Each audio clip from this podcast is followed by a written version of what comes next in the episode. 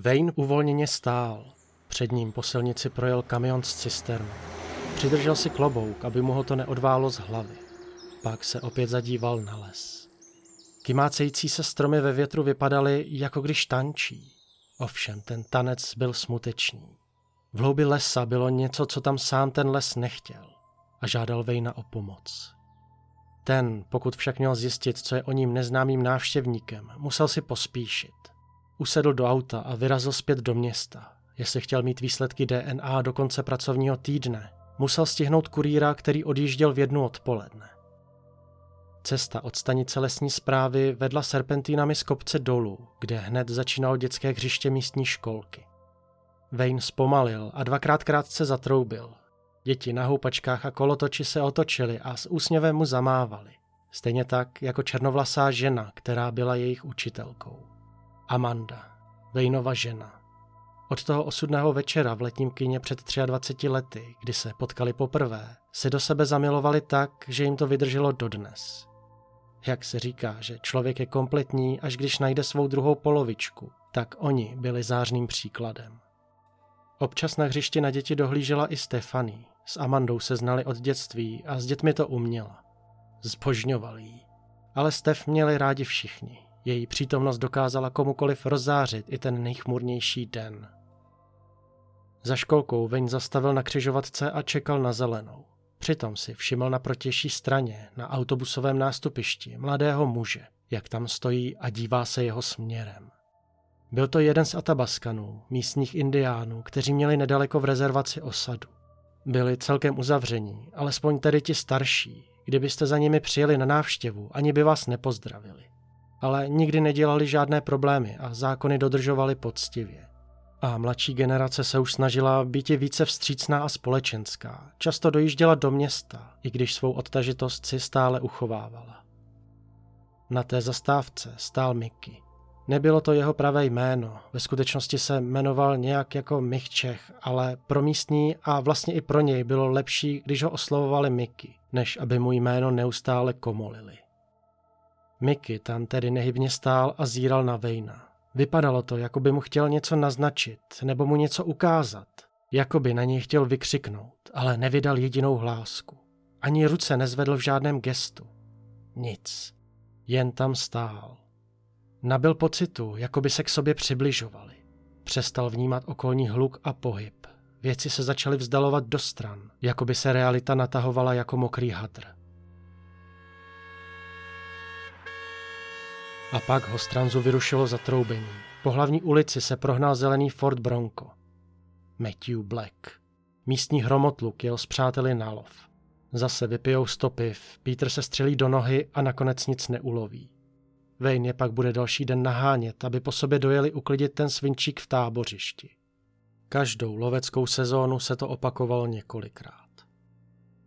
Možná je nejvyšší čas jim zkontrolovat platnost loveckých průkazů a povolenek. Pousmál se Wayne pro sebe. Zatímco Matthew projížděl se svou bandou přes křižovatku, na opačné straně zastavil autobus. Mickey nastoupil a když odjel, zůstalo po něm mnoho nevyslovených otázek a divný, mrazivý pocit. Pak naskočila zelená a Wayne vyrazil směrem ke Kenwoodské poště. Když zaparkoval, skoro ani nestačil vystoupit a už zaslechl své jméno. Na chodníku přímo před ním stál šerif Travis. Byl to hubený chlápek s řídkými vlasy, hladce oholenou tváří a kloboukem o číslo větším, než jaký by mu správně seděl na hlavě.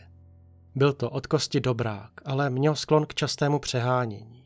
Bral si vše moc k srdci a všichni mu říkali, že se z toho jednou zblázní. Dagu? Wayne přikývl. Hrát tě vidím, Wayne, jak se s Amandou máte? Nabídl ruku a Wayne mu ji stiskl. Máme se dobře, doufám, že u tebe a Vivien je taky všechno v pořádku. Už jsme u vás dlouho nebyli na grilovaných klobáskách.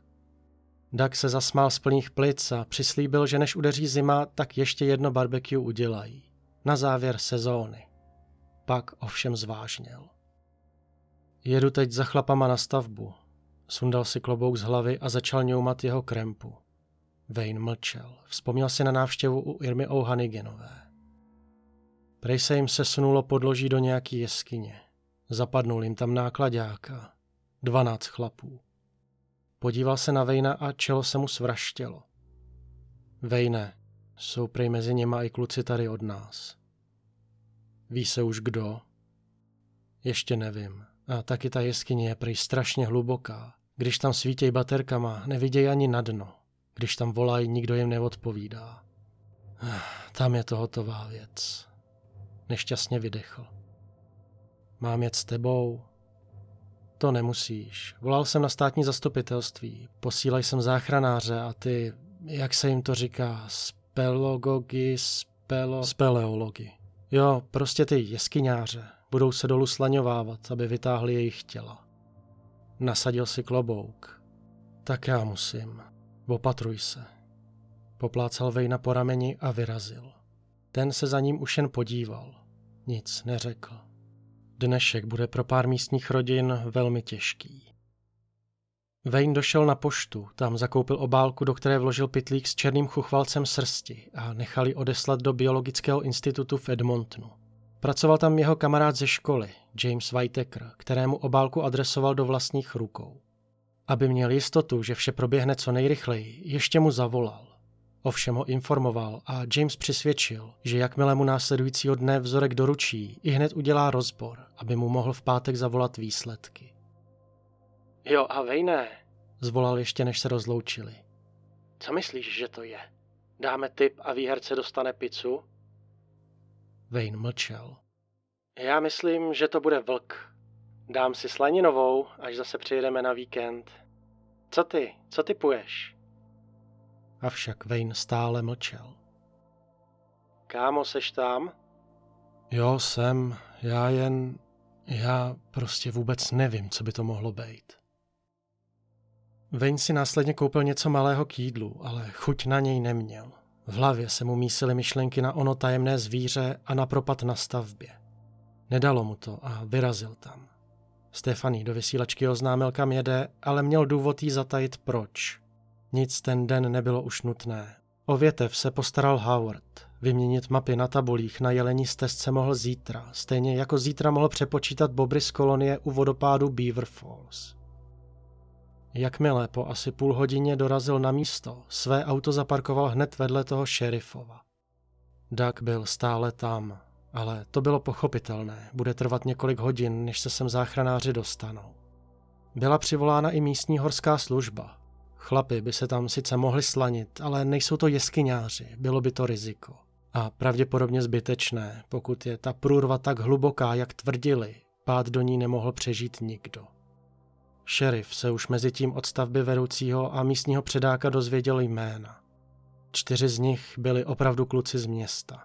Všichni kolem 20 let. Jeff Bark, Lloyd Harris, Vincent Burns a Steve Ferris. Bratr Stefaný. Toho se Wayne obával. Přemýšlel, jestli už to věděla. Patrně ne. Chudák holka. Měli se rádi, pomyslel si. Stefany byla takové usměvavé sluníčko, tohle jí zlomí. S šerifem Trevisem se následně domluvil, že jí to oznámí sám. Za dvě hodiny vytáhli jejich mrtvá těla. Bylo to těžké pro oba. Wayne nebyl na sdělování takových zpráv připraven. Oporu mu v té chvíli dělala Amanda, ale i tak podvečer v městečku Kenwoods byl toho dne velmi smutný.